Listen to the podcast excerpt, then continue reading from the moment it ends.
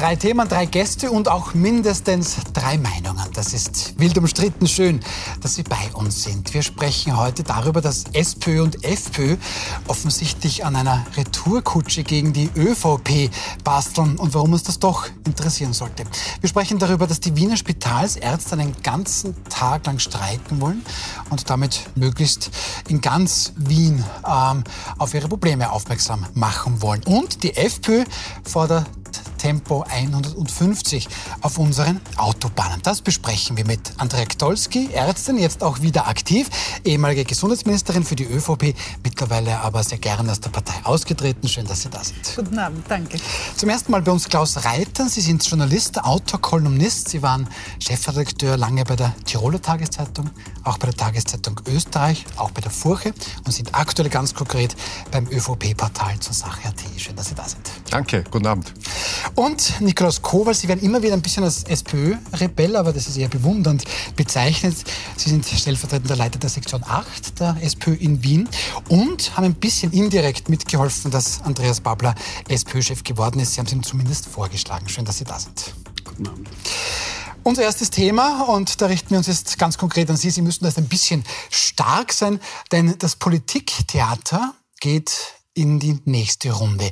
Sie erinnern sich, erst am Montag diese Woche erfahren wir, dass die ÖVP da womöglich einen ganz großen Untersuchungsausschuss gegen alle anderen Partei, Parteien Neos ausgenommen, im Petto haben dürfte. Heute erfahren wir wieder, dass SPÖ und FPÖ eine U-Ausschuss-Retourkutsche da geplant hätten. Herr Reitern, ähm, ich versuche da jetzt die Gedanken der Zuseherinnen und Zuseher aufzunehmen. Auge um Auge, Zahn um Zahn in der Politik. Wen genau soll das noch interessieren? Ähm, dafür als erstes äh, der Bibel recht geben, nachdem sie bis heute reicht. Auge um Auge, Zahn um Zahn ist die Grundlage des Äquivalenzprinzips. Das ist das heißt, so. ja, ja wir sind noch bei der Bibel. Ja. Äh, das heißt, man möge äh, zur Abwehr eines Diebes nie den ganzen Dieb erschießen, sondern lediglich den Diebstahl abwehren. Und wenn ein Auge geschädigt wird, lediglich das Auge zum Schadenersatzmaß heranziehen. Okay. Das heutige Äquivalenzprinzip des Schadenersatzrechtes hat den biblischen Spruch Auge um Auge, Zahn um Zahn, also Gleiches mit Gleichen. Ähm, zum Grunde. Das ist das eine. Äh, zur aktuellen Lage. Nein, ähm, es geht schlicht und einfach darum, äh, vorbereitet zu sein, so wie das Gruppermann August Weginger ausgedrückt hat.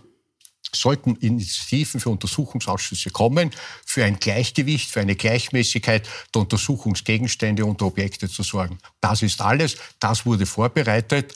Nicht mehr und nicht weniger. Mhm. Okay, weil August Wöginger hat das gesagt, das stimmt. Da haben wir in der Sendung diese Woche das ein bisschen in Zweifel gezogen, ob da SP und FPÖ wirklich was planen.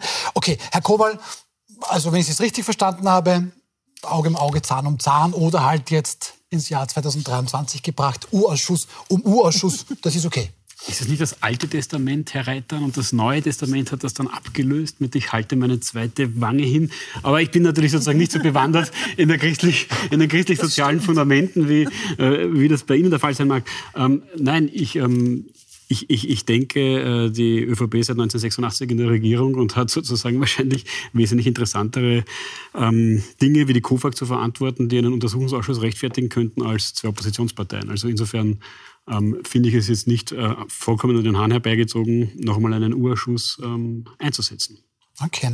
Frau Ktolski, also U-Ausschuss gegen U-Ausschuss, macht das Sinn? Nein. Nein. Also ich halte davon gar nichts mehr, weil es ist inzwischen eine, eine, eine halblustige Kasperlgeschichte geworden. Ähm, die U-Ausschüsse, die ja ursprünglich eigentlich dazu da waren, ähm, um innerhalb der parlamentarischen und der politischen Ebene Verantwortungen abzuklären oder Unregelmäßigkeiten abzuklären, die ja auch eigentlich nicht wirklich ähm, irgendwelche Nachhaltigkeiten dann hinten nachgezogen haben, sondern man hat natürlich gern irgendjemanden dann äh, herangezogen, der schuld war und das war's dann.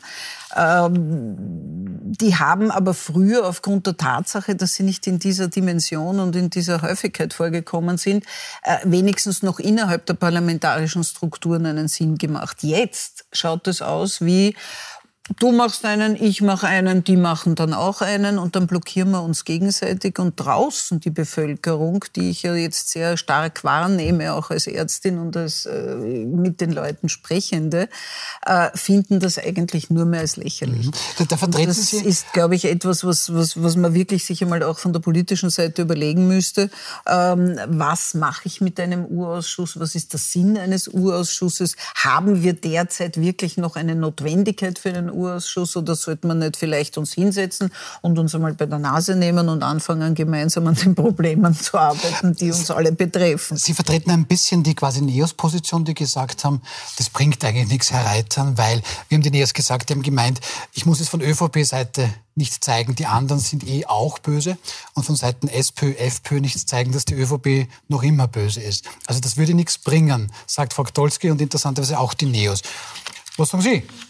Ich sage folgendes, dass, ähm, also der letzte, der letzte Untersuchungsausschuss, ÖVP-Untersuchungsausschuss, war eine, eine sinnlose, sinnbefreite Materialschlacht. Bitte, was schreibt, ein 1000 Seiten Schlussbericht, die Eckdaten, ja, die Eckdaten dieses Untersuchungsausschusses. 48 Sitzungen, 385 Stunden, 82 Auskunftspersonen, 4500 Seiten Protokoll.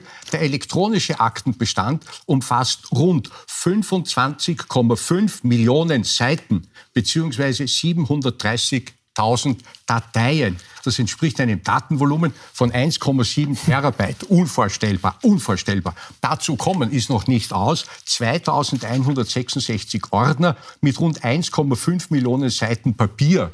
Die sind unterteilt in vertraulich, 1,3 Millionen Seiten, das dürfen Sie alleine im Bunker lesen, ohne Handy, ja. Geheim 133, da ist eventuell ein Handy mit, streng geheim 895 Seiten klassifiziert. Pardon, was soll der Unsinn? Was soll der Unsinn? Und das, was wirklich rauskommen ist, ja, in der Kurzfassung steht, bitte sehr, wir brauchen gesetzliche Schutzmaßnahmen für private Chats und Handydaten. Wir brauchen die Schaffung eines Straftatbestandes für die Veröffentlichung von Anklagevorschriften vor erster Hauptverhandlung, vor öffentlicher Verhandlung. Das waren die lastlichen Artikel, die gab es bis in die 90er Jahre im Medienrecht gibt es noch immer in Deutschland. Also wie gesagt, eine sinnlose Materialschlacht. Und das, was wirklich an Rechtsschutz erforderlich ist, ist zuerst herzustellen auf der Höhe der Zeit. Mhm.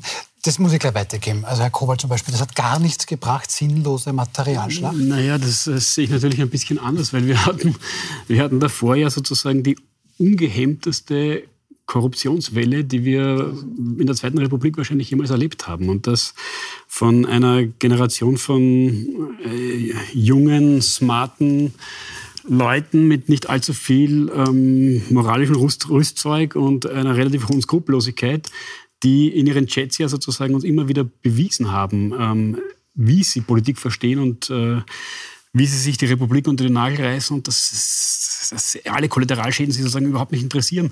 Und ähm, dass, dass, dieses, dass dieses türkise Regime, ähm, dass das sozusagen einmal äh, parlamentarisch näher durchleuchtet wurde, das finde ich im Nachhinein sozusagen als absolut gerechtfertigt. Ne? Also ich, ich, ich, sage nicht, dass jetzt jeder Untersuchungsausschuss für die Zukunft immer Sinn hat. Argument hat das einen, einen Punkt, aber, aber dieser Untersuchungsausschuss, der war, der war definitiv äh, schon notwendig. Ja, aber Entschuldigung. Bitte. Dafür ein, wesentlicher Punkt. Äh, ich bin ganz bei Ihnen. Ich bin ganz bei Ihnen. Es geht um ein Schlüsselwort. Sie sagten, diese hätten in den Chats irgendetwas bewiesen.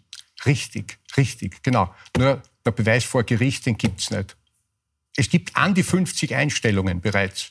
Ja, weil immer irgendjemand mit irgendeinem Zettel zur WKStA geht. Die Justiz arbeitet ordentlich. Ja, ja, aber Herr Reitern, die Justiz ja, ein, also im Sicherheitsrecht. Entschuldigung, ja. darf, ich nur, darf ich nur sagen, es, ja, äh, man hat natürlich schon in den Chats gesehen, also ich, ich, war selber fassungslos und jetzt war ich zu diesem Zeitpunkt noch ÖVP-Mitglied und ich war fassungslos, ähm, was äh, da sehr wohl gestanden ist und das ist jetzt nicht äh, eingestellt, sondern da sind Dinge gestanden, allein äh, wenn ich mich daran erinnere, äh, dass der Herr Schmid zum damaligen äh, Bundeskanzler sagt, also ich möchte schon, wenn ich die ÖBAG leite, das nicht im Vier-Augen-Prinzip machen, sondern allein Gell.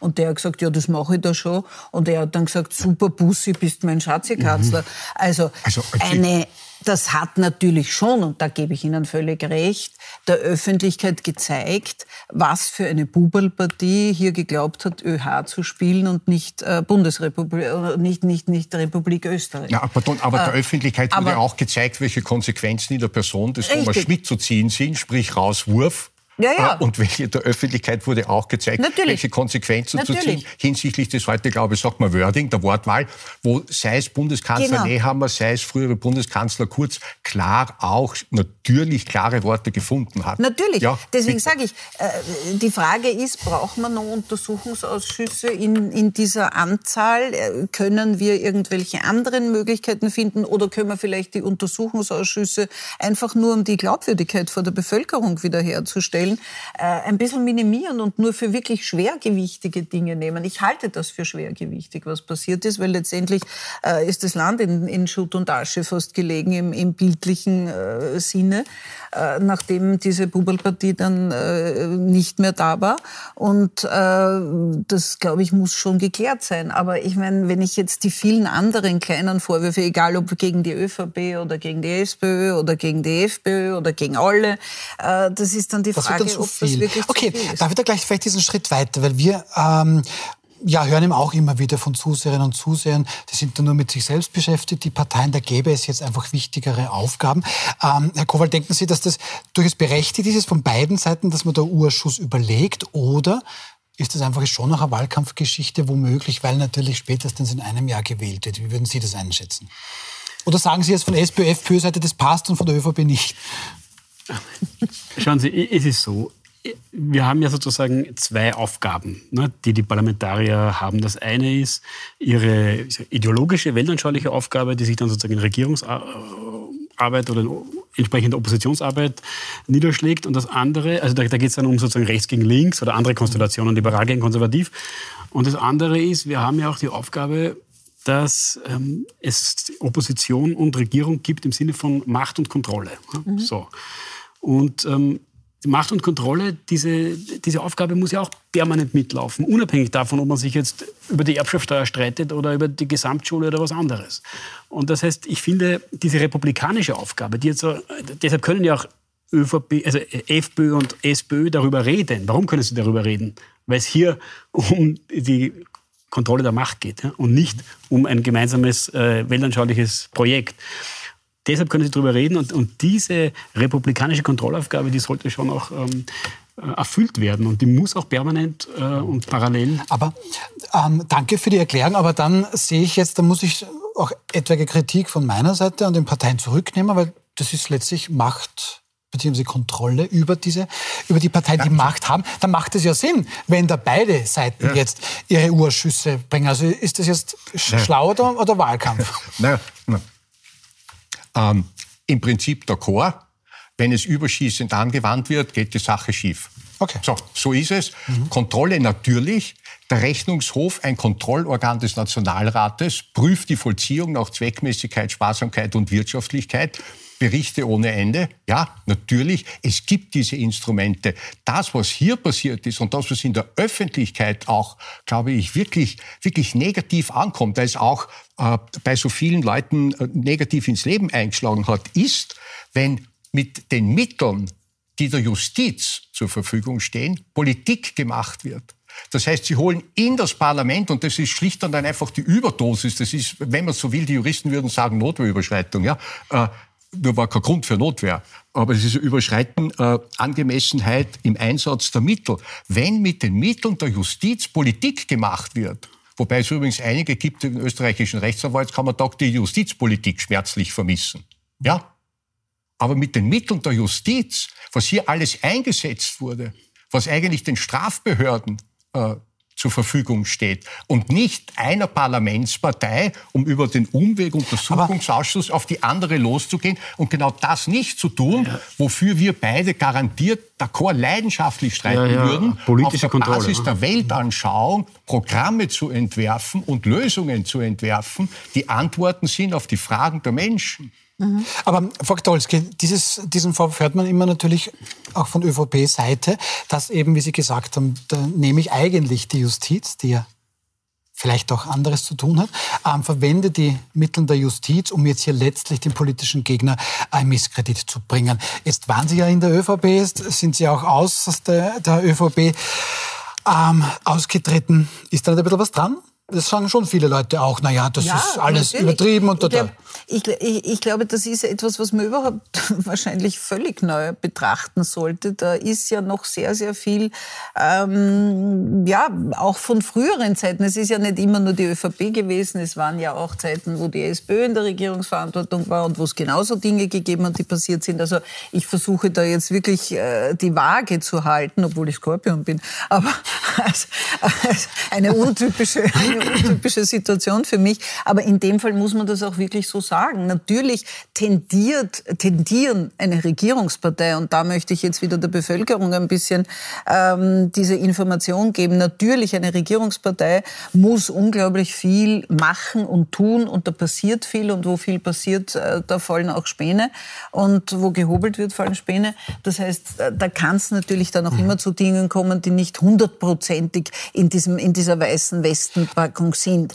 Aber das, was nicht sein darf, ist, dass zunehmend, und das ist das, was ich äh, kritisiere ein bisschen, zunehmend die Leute das Gefühl haben, dass eigentlich nichts mehr für sie passiert. Und das sage ich jetzt als Staatsbürgerin und Steuerzahlerin auch. Mhm. Ich habe auch den Eindruck, und ich kenne das Regierungsübereinkommen, dass da relativ wenig passiert und dass da nicht wirklich abgearbeitet wird und dass vor allem in der momentanen äh, sehr schwierigen Zeit für die Menschen, Inflation, wir wissen das, es gibt noch immer keine Antworten von österreichischen Politikerinnen, warum wir eigentlich in Österreich so eine hohe Inflationsrate haben und überall anders es viel besser ist.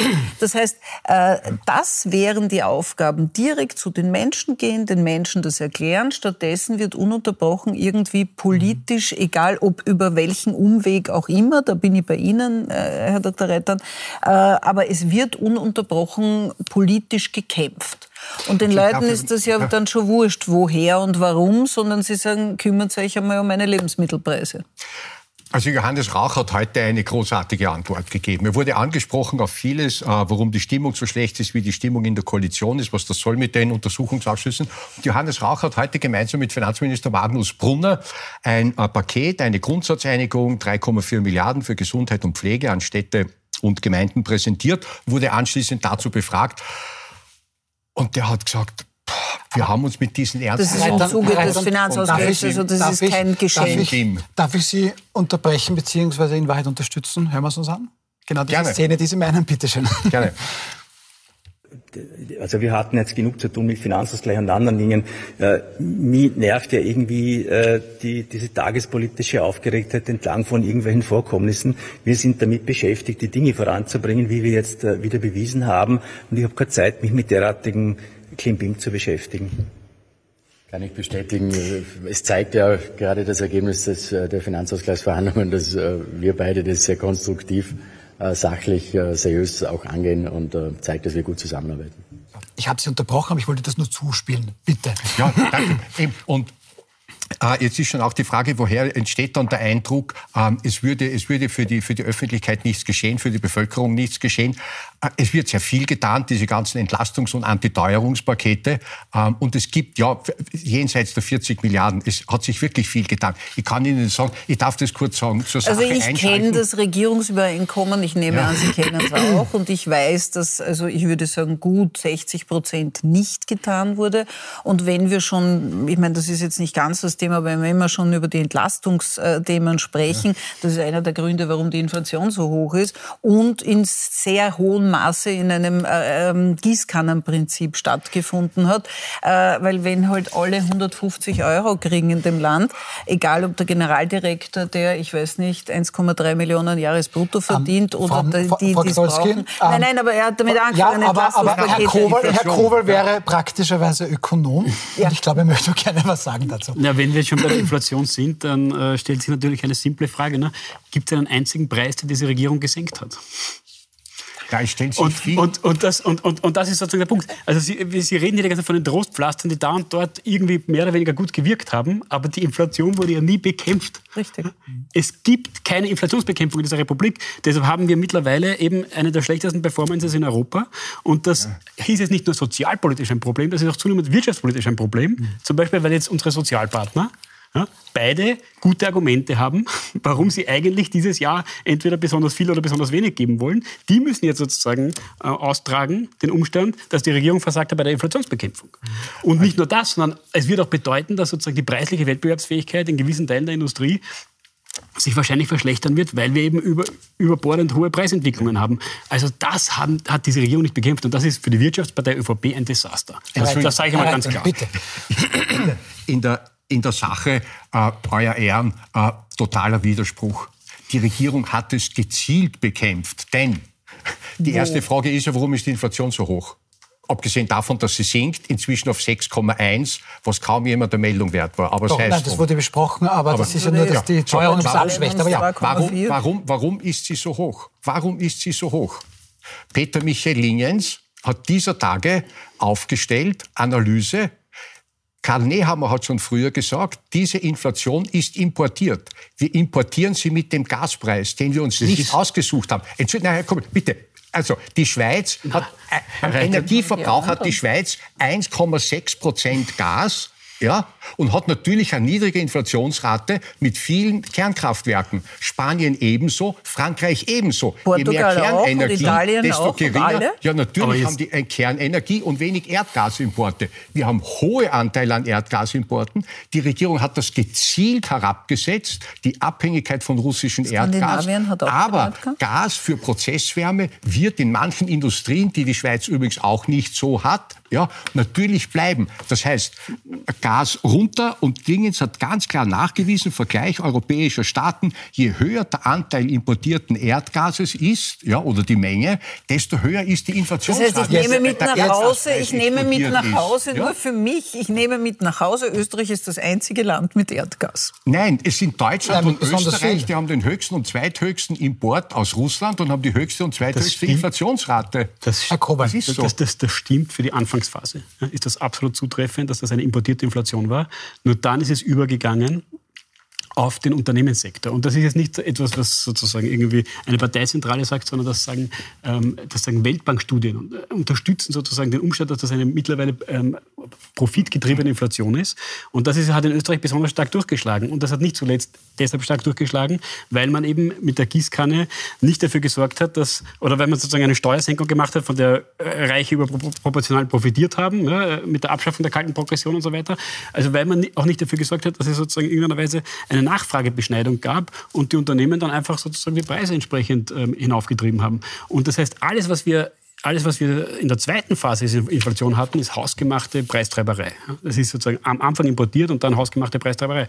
Und äh, das hat äh, jetzt mit der importierten Inflation eigentlich nichts mehr zu tun. Mhm. Und, oh ja, und, und, da wurde nicht mehr hineingekriegt. Zum Beispiel, zum Beispiel, bei den Mieten hat die, hat die, Regierung es nicht zustande gebracht, ähm, in irgendeiner Weise effizient äh, die Mieten zu deckeln. Ne? Und also die Miete ist ein ganz ein weites Feld angesichts dessen, wie aufgesplittert das ist. Ja? Und dort, wo es wirklich schlagend werden konnte, wurde natürlich auch eingegriffen, wurde natürlich auch gedeckt. Aber durchaus spät. Ja? Das hätte natürlich früher sein können. Ja, man, Unbenommen. Also war, war, war, die Kritik immer, dass, dass das eigentlich schon hätte früher sein können. Entschuldigen Sie, ich habe schon wieder unterbrochen. Ja. Ja. Also bei den Mieten waren Sie. Bitte, ich wollte... Ich wollte ah, unbenommen. Nur, also, es wurden die Maßnahmen eingeleitet. Die Inflation geht in der Tat zurück. Äh, um, um noch einmal auf die äh, Entlastungsmaßnahmen oder als solche bezeichneten Geschenke kurz zurückzukommen. Ja, ähm, also es ist ein Mantra der Sozialpartnerschaft, insbesondere des Gewerkschaftsbundes, äh, die Kaufkraft zu erhalten. Also die Kaufkraft muss erhalten werden. Ja, das ist ganz, ganz wichtig. Und das ist auch mit diesen Maßnahmen wirklich erfolgt.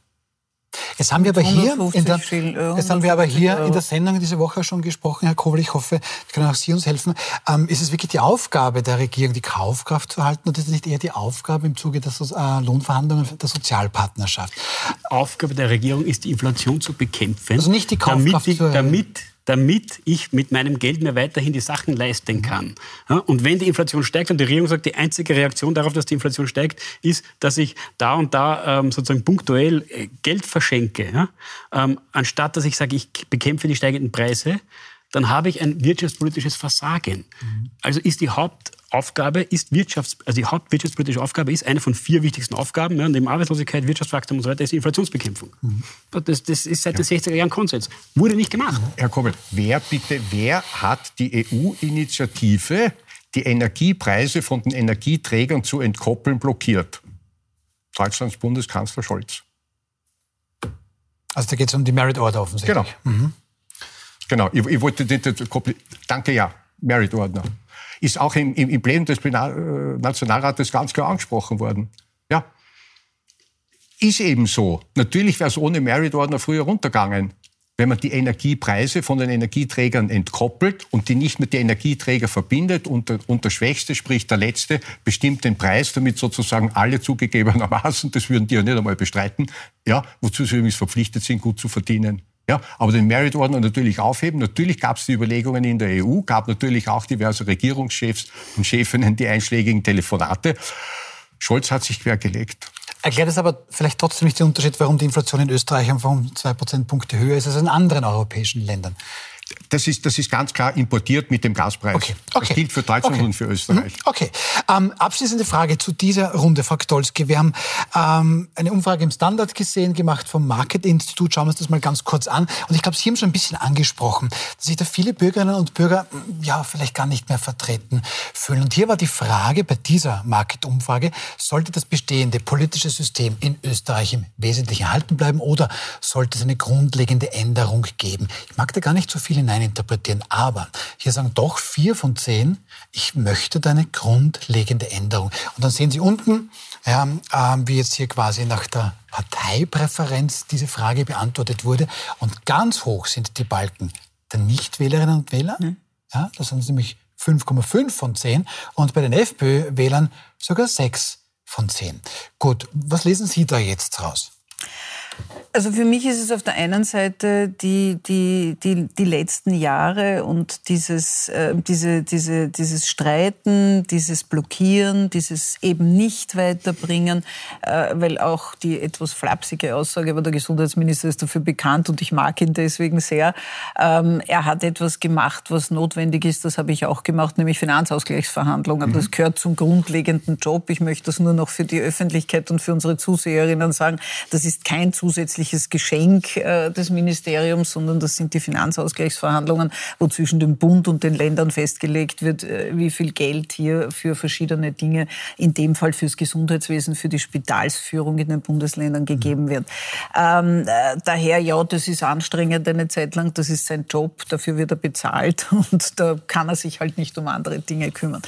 Ähm, aber dieses ganze Hickhack, das in den auch ähm, ich letztendlich wahrgenommen habe in den äh, letzten Jahren und dieser Stillstand und dieses ähm, eigentlich nicht zur Verfügung stehen für die Öffentlichkeit. Ich habe meine politische Tätigkeit immer gesehen als äh, Vertretung des Volkes. Ich muss eigentlich Ihnen erklären, was ich tue. Ich arbeite ums Steuergeld. Äh, ich werde vom Bürger bezahlt letztendlich mit seinem Steuergeld und ich arbeite für die Bürgerinnen und Bürger. Und daher muss ich Ihnen auch erklären, was ich tue, warum ich es tue und wie ich es gern tun würde und muss das Ohr auch Und das machen haben. die jetzigen Politikerinnen und Politiker nicht mehr? Nein, nein. nein. Okay. Ich sehe keine Erklärung. Ich sehe keine, keine Argumentationslinien. Ähm, oh ja, schon ein bisschen, nicht? Man soll seine Kinder zum Hamburgeressen bringen, äh, was mich als Präventionsmedizinerin natürlich an den Rande des Wahnsinns gebracht hat.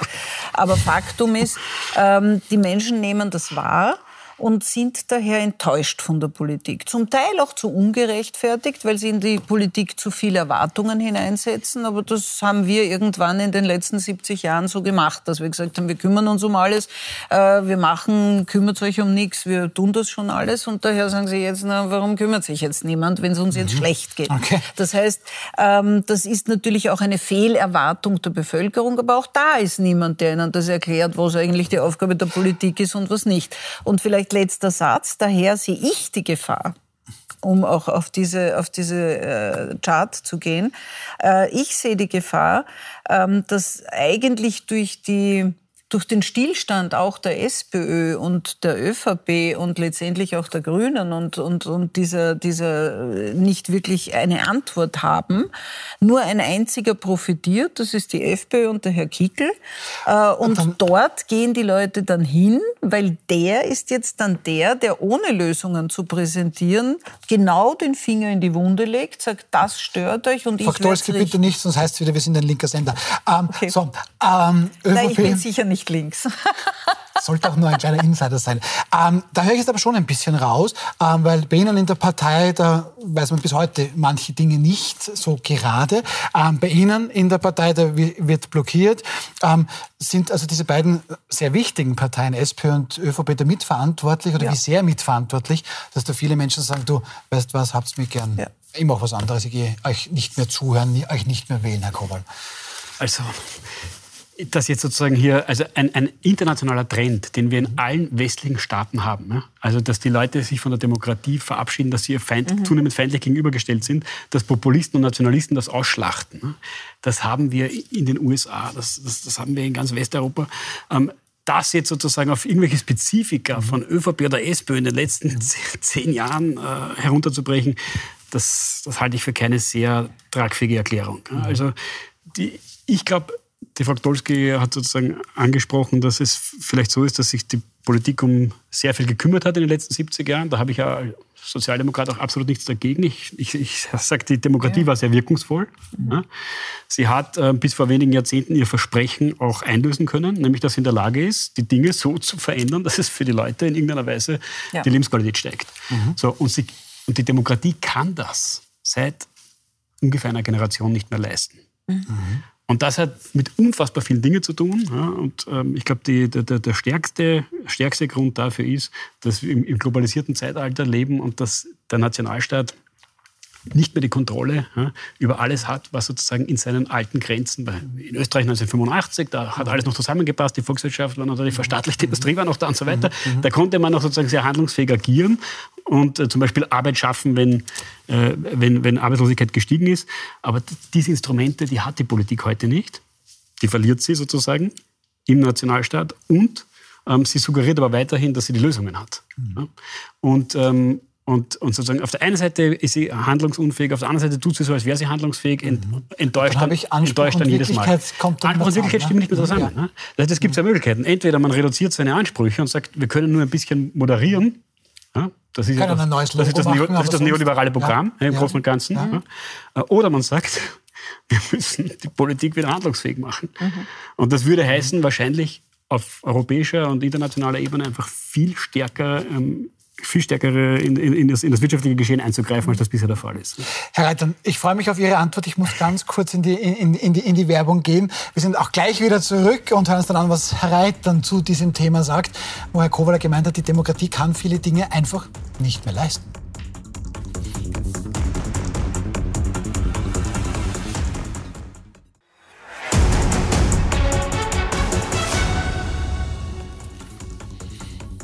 Willkommen zurück bei Wild umstritten. Wir haben ein bisschen überlegt, warum wenden sich viele Wählerinnen und Wähler ab. Da hat Frau Ktolski gesagt, naja, ich bekomme da nicht immer die Antworten, die ich eigentlich brauche. Herr Kobol hat gemeint, die Demokratien können auch nicht mehr das leisten, was sie vor einigen Jahrzehnten noch leisten konnten. Und Herr Reitern, Sie wollten noch zu diesem Thema Ihren Punkt bringen. Also warum wenden sich viele Menschen immer mehr auch von dieser klassischen Politik, wie wir sie kennen, ab?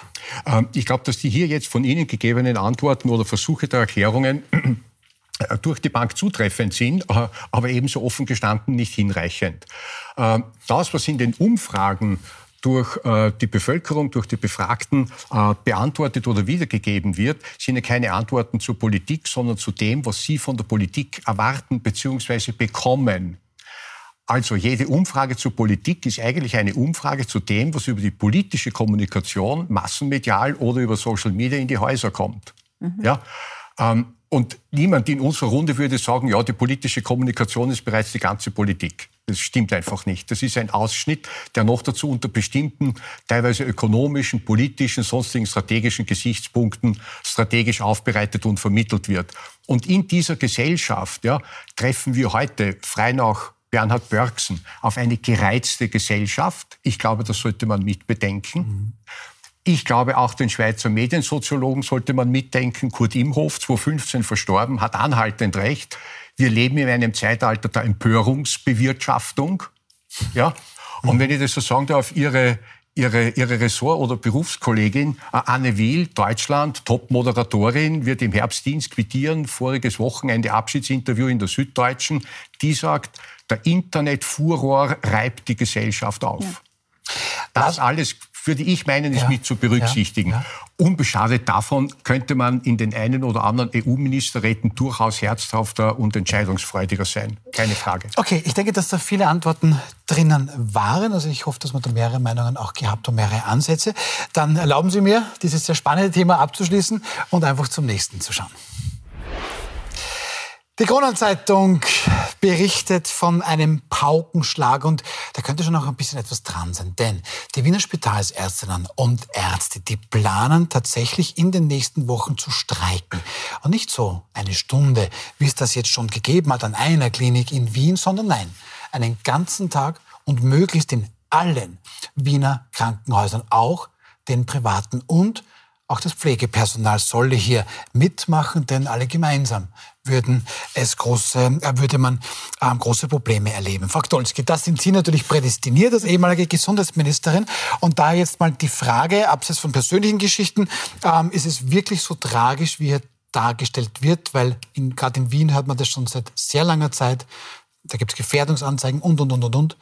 Aber ist es wirklich so tragisch, dass man jetzt streiken muss? Es ist tragischer.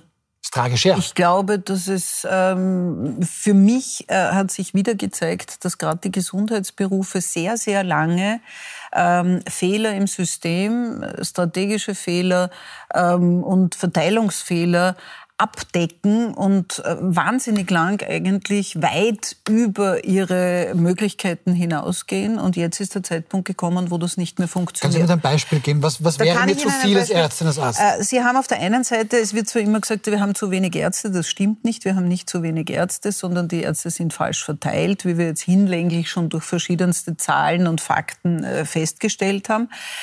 Wir haben aber natürlich innerhalb der Spitäler eine Pensionierungswelle. Das ist gar keine Frage. Und wir haben äh, in den letzten Jahren aus Kostengründen, gerade in Wien hat man das sehr schön gesehen und das kann ich an meiner eigenen äh, ehemaligen Wirkungsstätte im AKH äh, auch noch einmal zahlenmäßig beweisen, haben wir Diensträder einfach gesperrt, respektive zurückgefahren. Was heißt das? Ähm, dass äh, wenn in einer Nacht ähm, fünf Ärzte an einer Abteilung im Dienst sind, sich die Arbeit natürlich aufteilt. Äh, wenn Diensträder, die teuer sind, ähm, aus Kostenersparnisgründen eingespart werden, dann sind dann nur mehr vier Ärzte und dann nur mehr drei Ärzte im Dienst. Jetzt sinkt aber nicht zugleich die Belastung, sondern aufgrund der äh, demografischen Entwicklung und auch natürlich der, der, des des, des Vorhandenseins in Österreich einer, einer, einer medizinischen Versorgung steigt die Nachfrage. Und jetzt haben diese drei, die ursprünglich fünf waren, noch mehr zu tun, als ursprünglich die fünf hatten. Weil als ich, ich weiß nicht, vor 30 Jahren an der Unfallchirurgischen Abteilung im AKH war, war deutlich weniger noch los, als es heute ist, weil wir einfach andere Möglichkeiten haben. Ich erspare Ihnen jetzt medizinische Technologien, medizinische Möglichkeiten und natürlich auch eine immer älter werdende Bevölkerung, mhm. die eben von verschiedenen mhm. Unfällen, Erkrankungen betroffen ist. Okay. Und wenn das jetzt stattfindet, ja. kommt es natürlich zu einer massiven Überlastung der Einzelpersonen und da ist vor allem, und es wird mir immer vorgeworfen, dass in solchen Diskussionen kein Pflegepersonal ist, ich möchte einmal mehr das Pflegepersonal in den Vordergrund geben, weil die Ärzte sind wichtig. Ja, eh, ja, das war ja, auch sehr, sehr ich gut. Von Ihnen gelernt, das ist auch ganz wichtig, weil gerade die Pflege sich ja ununterbrochen, unmittelbar und 24 Stunden mit den Patientinnen mhm. und Patienten aussetzt. Der Arzt kommt hin, wenn er operiert, der Arzt mhm. kommt hin, wenn er eine zur Therapie Visite, macht, ja. zur Visite, aber die, das Pflegepersonal ist ununterbrochen da und ist die Ansprechperson. Mhm. Das okay. heißt, diese ja. zwei sind ausgedünnt worden und jetzt mit mehreren anderen Faktoren wie Pensionierungsschübe mhm. äh, und natürlich auch Leute, die dann diese Mehrarbeit auf wenige nicht mehr aushalten, vor allem auch Korridorpensionen, also Vorzeit vorzeitig also, in Pension ich, ich, ich merke natürlich, das ist Ihr, Ihr, Ihr Leitthema. Nein, nein, nein, nein, es ist sehr, sehr interessant, Ihnen zuzuhören. Aber ich habe da schon viele Dinge rausgehört. Ähm, ja, da hätte man manches vielleicht antizipieren können. Ähm, hat die Politik dazu lange weggeschaut oder sind das jetzt Managementfehler? Wie würden Sie das einordnen? Ich glaube, die Politik hat nicht so lange weggeschaut.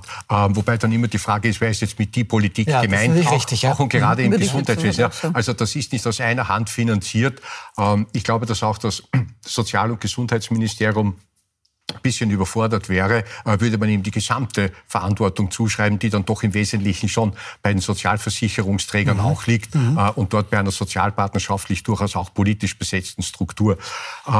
Die, die Sache ist so, wie Frau Dr. Dolz gesagt, ähm, sicherlich multikausal, ja, ganz klar. Ähm, hat auch mit der Wahlärzteproblematik, Thematik zu tun, hat auch mit den Arbeitszeiten für niedergelassene Ärzte zu tun. In Wien ist sie limitiert.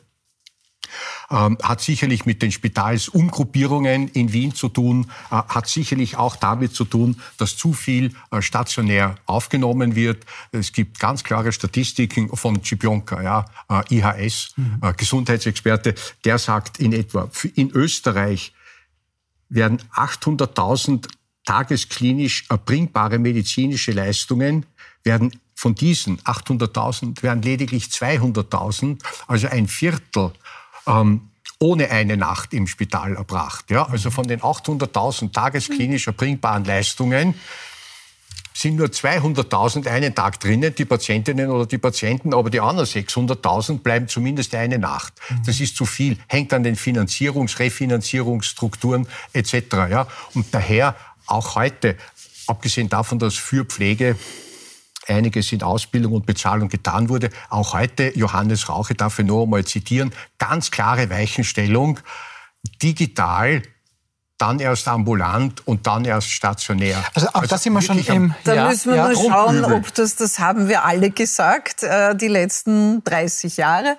Äh, das habe ich genauso gesagt. Da gibt es Interviews, die auch schon geführt äh, auch schon in dieser Sendung. worden sind, auch in dieser Sendung. Richtig, wir, ja, wir haben miteinander gesprochen. also da hoffe ich äh, und, und, und, und, und wünsche allen, dass das jetzt endlich passiert. Ich glaube aber trotzdem, um dort zurückzukommen, dass man noch einmal darauf aufmerksam machen muss und dass die Ärzte das Recht haben, ähm, auch darauf hinzuweisen, weil es, und vielleicht darf ich das als letzten Satz sagen, das ist mir nämlich wichtig, weil es hier auch eine rechtliche Komponente gibt. Ich bin heute als Facharzt, wenn ich eine Tätigkeit beginne, von der ich von vornherein weiß, ähm, dass sie nicht ähm, ausreichend umgesetzt werden kann aufgrund der nicht vorhandenen Infrastruktur, ähm, stehe ich vor dem Staatsanwalt und der wird mich fragen, warum haben Sie es dann getan? Äh, und wir sind letztendlich inzwischen in den Spitälern, spreche jetzt nicht von den ganzen Zusammenhängen niedergelassener Bereich, Fehlbelegungen, Fehlaufnahmen und so weiter, sondern wir sind im, im Spitalsbereich bereits damit damit konfrontiert und das haben Primarärzte ihre Jobs zurückgelegt und, und, und haben gekündigt, weil sie gesagt haben, ich kann das rechtlich nicht mehr vertreten. Und jetzt beginnen bereits äh, junge Oberärzte, Fachärzte zu sagen, ich kann diese rechtliche Problematik nicht mehr auf mich nehmen, dass ich hier Dinge abdecke, die von der gesetzlichen Struktur so nicht mehr abdeckbar sind. Und daher glaube ich, ist es völlig wichtig und richtig, dass Sie das machen.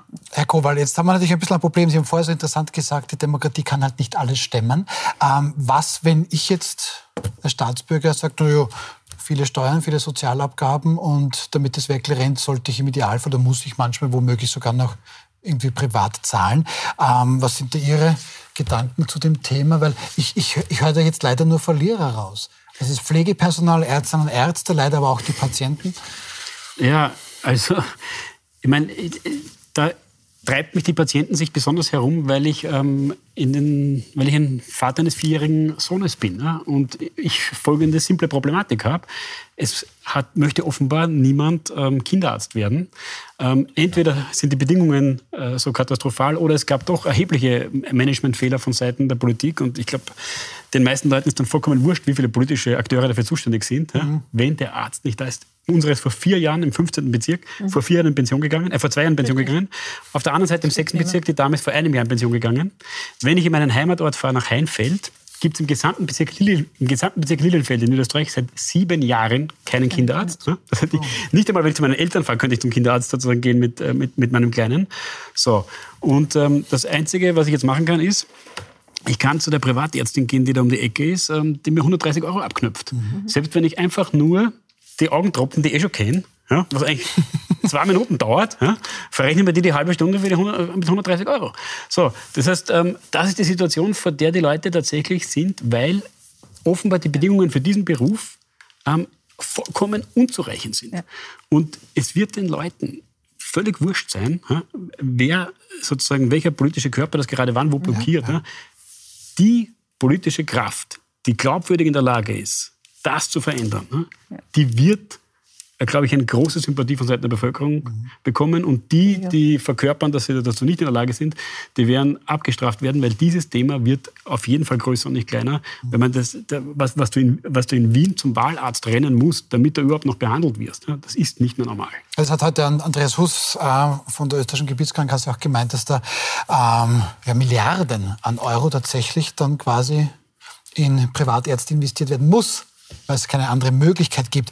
Ähm, ja. Und Herr so Reiter, gesehen kann man natürlich nicht mehr von einem niederschwelligen Zugang zum System sprechen. Nein, das ich ist dann Zweiklassenmedizin mindestens. Äh, 130 Euro für einen Termin. Na, ja. Naja, vor allem, man darf aber jetzt um Gottes Willen nicht die Ärzte verantwortlich machen, weil wenn die Rahmenbedingungen als äh, Facharzt oder, oder, oder Allgemeinmediziner von Seiten in, in, einem, in, einem, in einem Vertrag mit, den, mit der österreichischen Gesundheitskasse so schlecht sind, äh, ähm, dass ich das einfach nicht möchte, ja, dann gehe ich natürlich ich, in die muss ich, ähm, ich, ich antworte da jetzt einfach mal, oder, oder sage das jetzt nochmal, als Staatsbürger, als ebenso Vater, da zucke ich ja vollkommen aus. In diesem Hochsteuerland, Herr Reitern, wo wir auch hohe Sozialabgaben haben, schafft es offensichtlich genau, egal wer, Richtig. nicht für unsere Kinder ja. Kinderärzte zu haben. Ähm, nicht böse, da muss jemand die Verantwortung übernehmen. O oder bin ich da jetzt zu, zu emotional? Sind sie nicht, ähm, abgesehen davon, dass mir das gar nicht zustünde, das zu bewerten. Aber ich habe Sie jetzt gefragt. Der Punkt ist ja, also Punkt ist, na, selbstverständlich wird nur, also das kann keinen kalt lassen. So, mhm. mit oder ohne Kinder, mhm. ja, in meinem Fall mit, aber das kann niemanden, keine Frau, keine Mann kalt lassen. Äh, äh, die Sache ist schon die, äh, Kinderärztinnen und Ärzte haben immer gesagt, die Honorarsätze sind beschämend niedrig. Mhm. Und die Honorarsätze sind Sache der Sozialversicherungsträger. Ja. Gemeinsam mit der Ärztekammer. Das Gemeinsam ist die mit der Ärztekammer. Für den und diese Honorarsätze sind beschämend niedrig. Mhm. Und jetzt kommt es wie, wie bei binären Waffen. Ja, zwei harmlose Flüssigkeiten zusammengeschüttet ergeben ein Gebräu. EU. Die Europäische Union sagt, für Patientinnen und Patienten müsste es Wahlfreiheit geben. Hm. Wenn wir ein System haben mit lauter Kassenärzten und diesen Zuweisungsscheinen, haben sie ja keine Wahlfreiheit mehr hm. als Patient. Daher hat man augenzwinkernd ab 95 gesagt, na, da gibt's halt die Wahlärzte und denen zahlen wir nur 80 Prozent, da zahlen die Patienten ein bisschen was dazu. Erstens, uns kostet's nichts. Die EU ist zufrieden, weil man hat die Wahlfreiheit und das haben wir jetzt seit 95. Darf die Kassen ersparen sich dann darf vielleicht ich nur ein bisschen korrigieren? Ja, ja, nur darf ja? ich nur ein bisschen korrigieren. Das, äh, das, äh, der ärztliche Beruf ist ein freier Beruf. Das heißt, es steht mir frei, ab dem Zeitpunkt, wo ich meine Ausbildung als Fachärztin abgeschlossen habe, äh, mich niederzulassen, ohne dass ich irgendwelche Verträge mit den Gebietskrankenkassen abschließe. Ich muss entsprechend eine Ordination haben, ich muss Hygienebedingungen erfüllen, dann kann kann ich mein Schild draußen mhm. raushängen und konnte auch immer schon als Privatarzt tätig sein. Hätte es die Wahlarzttätigkeit nicht, würde es jetzt Privatärzte geben. Also es wäre völlig gleichgültig, mhm. weil die Ärzte einfach nur nicht in den Gesamtverträgen äh, der Gebietskranken, also der, der österreichischen Gesundheitskasse sind, äh, sein wollen, weil da, und das muss man sich wirklich einmal anschauen in Ruhe, das würde jetzt für die Zuseherinnen zu weit führen, aber das kann man sich auch im Internet anschauen, wie die Tarife gestaltet sind. Und ehrlich, äh, für die eine oder andere ganz wesentliche Tätigkeit wird gar nichts gezahlt. Wenn ich zum Beispiel heute ein krebskrankes Kind habe und ich, und ich spreche mit den Angehörigen, äh, um sie wieder auf Vordermann zu bringen, um ihnen Kraft zu geben, um ihnen die Chance zu geben, diesem Kind beizustehen, mhm. dann kann ich gar nichts dafür verrechnen. Obwohl das äh, psychosozial sehr, sehr wichtig ist. Und natürlich. wir sprechen ja immer ja. von dieser Situation, genau. nicht? Und auf der anderen Seite habe ich die Situation, dass wenn ich jemanden betreue mit einer regelmäßigen präventiven Situation, ich schaue mir Blutdruck mhm. an über ein Quartal hinweg, dann kriege ich ungefähr so viel, wie manche für ihre Putzfrauen zahlen in der Stunde. Und da, wenn man sich das anschaut, und da geht es jetzt wirklich nicht darum, die reichen Ärzte, sondern es bitte, geht, ja, richtig, ja, es geht einfach darum, dass die, äh, diese, diese, diese Honorierungen im niedergelassenen Bereich eine Katastrophe sind und die Spitalsärzte eine gar keine Flexibilität in ihren Arbeitszeiten haben und einfach überlastet sind aufgrund der Einsparungsmethoden der letzten Jahre, wo man im Spitalsmanagement geglaubt hat, durch Einsparen von, von, von, von Diensträdern und ähnlichem. Wo man halt, man, wo man halt gemeint hat, genau, man kann ja ein bisschen Excel-Listen dann auch anders machen genau. und dann funktioniert das. Das scheinen einige der Praktiker ganz anders zu sehen. Herr, ich, ich muss noch zum, zum, zum wenn es einer ist. Aber wenn die Frau Dolski sagt, noch ein letzter Satz, ist oft der erste Satz. Also wenn Sie nur einen haben, schnell, ja, dann bitte. Es gibt den, es gibt den Gesamtvertrag als Plan und ja, eben Ziel heute Johannes Rauch, Sozialminister, nochmals bekräftigt. Es gibt die knapp eine Milliarde, äh, wurde in diesen Tagen beschlossen, äh, heute präsentiert, ein Jahr verhandelt in 60 Runden. Es sind 973 Millionen Euro. Das ist knapp die Milliarde, die ÖGK verlangt. Äh, Sozialgesundheitsminister Rauch sagte heute, er könne die von Ihnen korrekt zitierte, wenn ich das sagen darf, ähm, Kritik Hus, Generaldirektor ÖGK, nicht nachvollziehen. Jetzt wird man sehen, was rauskommt. Die müssen alle in diese Bundeszielsteuerungskommission. Die gar äh, nichts bringen so, wird. Siehst, ja, ich muss okay. Darf ich noch, ich, ich muss da zum nächsten Thema. Ihnen ganz sag, nein, nein, der Herr Hust, der Herr Hust sagt von der, verzweifelt, gell? Also, der, Herr Hust, ja. der Herr Hust sagt, es gehen 600 Millionen dabei an die Länder für die Spitalsambulanzen Richtig. und nur 233 Millionen für den niedergelassenen Bereich. Das, das, ist die Kritik von Herrn Hust, dass wir das gesagt haben. Und jetzt schauen wir noch ganz schnell zum abschließenden Thema. Denn auch darüber wird heute und vielleicht sogar ab heute gesprochen. Der niederösterreichische Landeshauptfrau Stellvertreter Udo Landbauer FPÖ, der möchte Tempo 100 und 50 auf unseren Autobahnen einführen. Udo Landbauer sagt dazu, was in Tschechien ab nächstem Jahr Realität ist und was in Italien ernsthaft angedacht ist, sollte auch bei uns in Österreich möglich sein. Tempo 150 auf gut ausgebauten Autobahnstrecken, wo, die, wo es die Verkehrssicherheit erlaubt, das ist nur vernünftig. Herr Kowal, klingt doch total vernünftig, wenn es die Tschechen machen, die Italiener können wir ja auch. Das klingt vernünftig für Sie? Ja, das sagt, das sagt, das sagt der Herr Landbauer. klingt das für Sie unvernünftig? Na, nur weil mein Nachbar Alkoholiker ist, muss es ja nicht auch sein. Also, das Argument äh, finde ich jetzt nicht so besonders äh, äh, berauschend. Ähm, nein, also es ist Folgendes. Ähm, die, das ist die Reaktion auf einen Vorschlag der niederösterreichischen Grünen, die, Tempo 100 die gesagt Tempo haben, Frau sie wollen ähm, auf den Autobahnen Tempo 100 für Verbrenner. Mhm. So, und warum wollen sie das?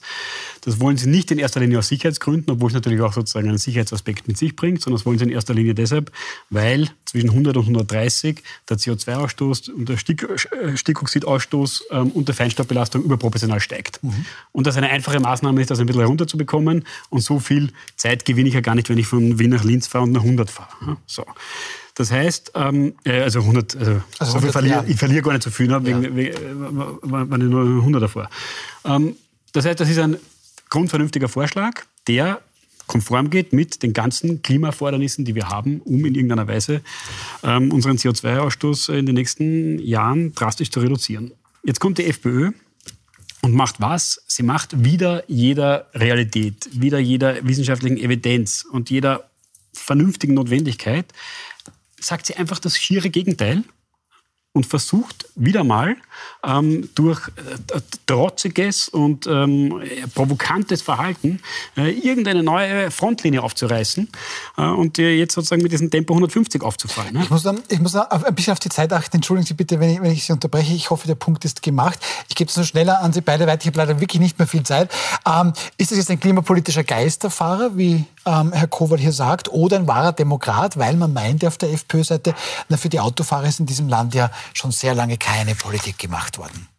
Also, um es ganz salopp zu formulieren, ich habe jetzt im Stillen mit mir mitgeschrieben, 100 Mal, du sollst ausnahmsweise Niki Kowal recht geben. Ja. Äh, also dieser Vorschlag, äh, für den der Herr Landbauer also in keinster Art und Weise auch nur zuständig sein kann, weil ich glaube, das ist eher SVV und, und uh, Bundesgesetzgebung. Aber, aber die Bundes-FPÖ unterstützt das schon. Ja, ja, aber okay, ja, ja, großartig. Ja? ja, ja, ja, ja, die machen ja auch Pferde bei der Polizei und so weiter. Also ähm, der Vorschlag ist ökonomisch, ökologisch, sicherheitstechnisch völlig unsinnig. Ein wirklich völliger Unsinn. Okay, ja. der Punkt ist auch gemacht, Frau Dolski. Jetzt wird schwierig. Oh je, jetzt wird schwierig. Ich habe immer viel Sendezeit. Also Soll ich es noch ein bisschen ausdehnen? Ähm, ich gebe Ihnen beiden recht. Prinzipiell.